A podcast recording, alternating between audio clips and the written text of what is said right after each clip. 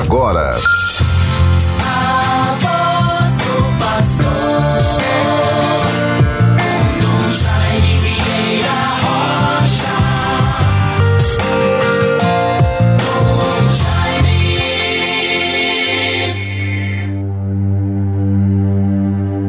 Repousa sobre mim o Espírito do Senhor. Ele me ungiu para levar a boa nova aos pobres e curar os corações contritos. Conforme o Evangelho de Lucas, capítulo 4, versículo 18.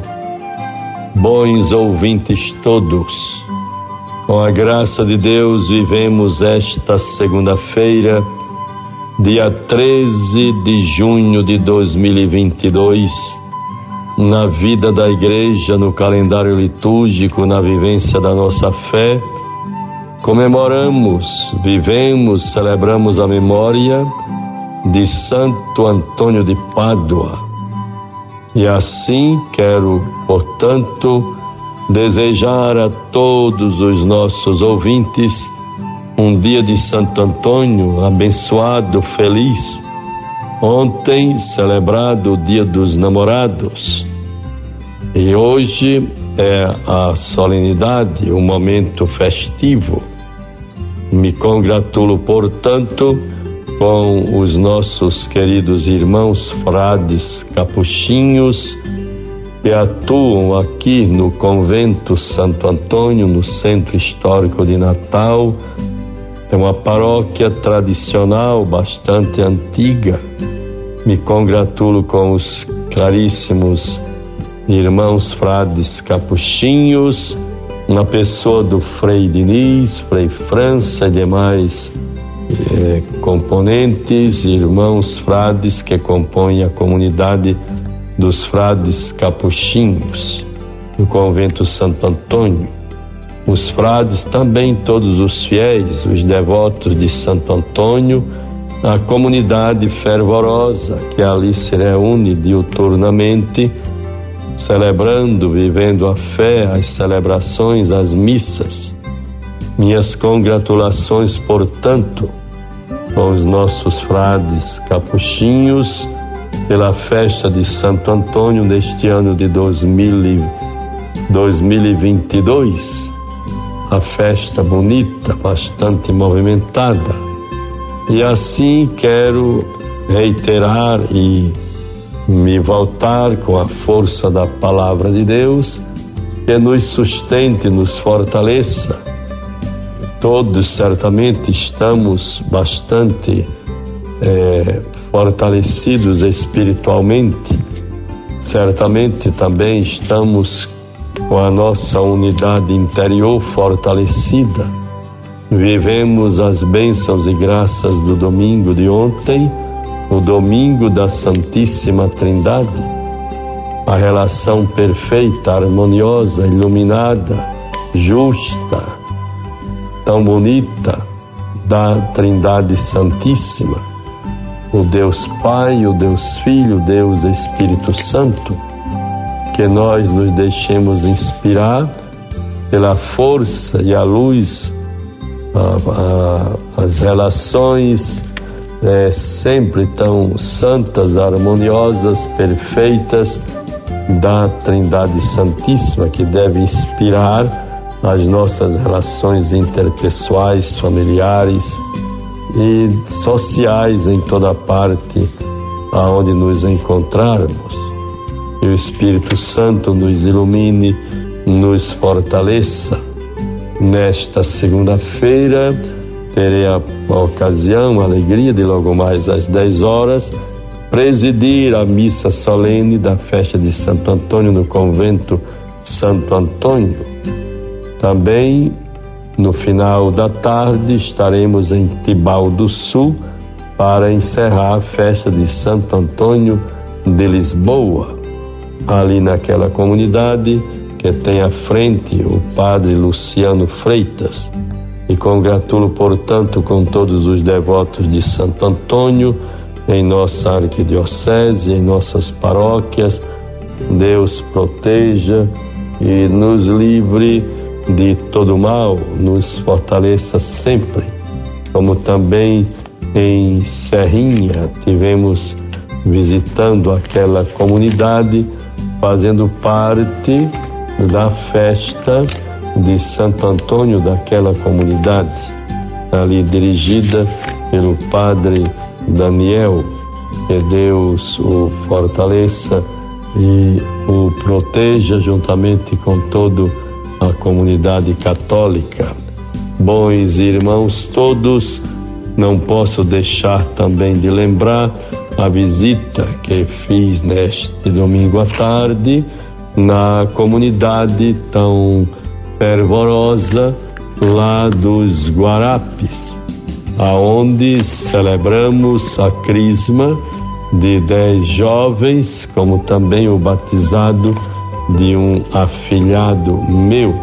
Vivemos, portanto, na paróquia de Nossa Senhora da Assunção em Guarapes, celebrando a festa da Trindade, a crisma e o batizado. Deus seja louvado por tudo. Um abençoo meu afilhado, a criancinha, filha dos pais Giovanni e Clara, e pediram que eu celebrasse e batizasse com o nome Jaime Gabriel, que ele seja muito feliz, Jaime Gabriel da Silva Ferreira, a madrinha Isabela.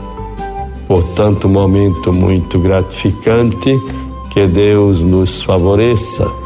Guardemos a palavra de Deus, quando eu digo um momento gratificante, o um encontro com o povo de Deus, ali encontrei naquela igreja, naquela paróquia de Nossa Senhora da Assunção em Guarapes, a Senhora Maria das Virgens, zeladora da capela, da paróquia, há tanto há 30 anos, me dizia com muita alegria, com um sentimento profundo de satisfação, de amor a Deus. E a, me lembro e me, edifico porque aquelas igrejas, tanto a igreja a paróquia de Nossa Senhora da Assunção, no Guarapes, como a igreja de Nossa Senhora Auxiliadora em Felipe Camarão, foram construídas pelo tão destemido, corajoso e extraordinário padre José Cianco. Padre José Cianco é salesiano, atua ainda, quer dizer, está morando, residindo aqui em Natal, na casa dos padres salesianos, os padres idosos ali na Candelária. Portanto, presto a minha homenagem ao padre Cian, que ele construiu com todo empenho, coragem, dedicação pessoal, fazendo tudo, desde o projeto arquitetônico, de engenharia, de cálculos, chegava mesmo até a fazer o traço da, do, do cimento, da caliça para a construção. Padre Cianco já está com mais de 80 anos e vive na casa dos padres e salesianos idosos aqui na Candelária. Que Deus o recompense e proteja, e a Senhora Maria das Virgens, zeladora desde aquela época, desde a construção até hoje, me dizia, 30 anos de dedicação. Com muito amor, todos os dias está lá cedinho, abrindo a igreja, preparando, zelando, cuidando.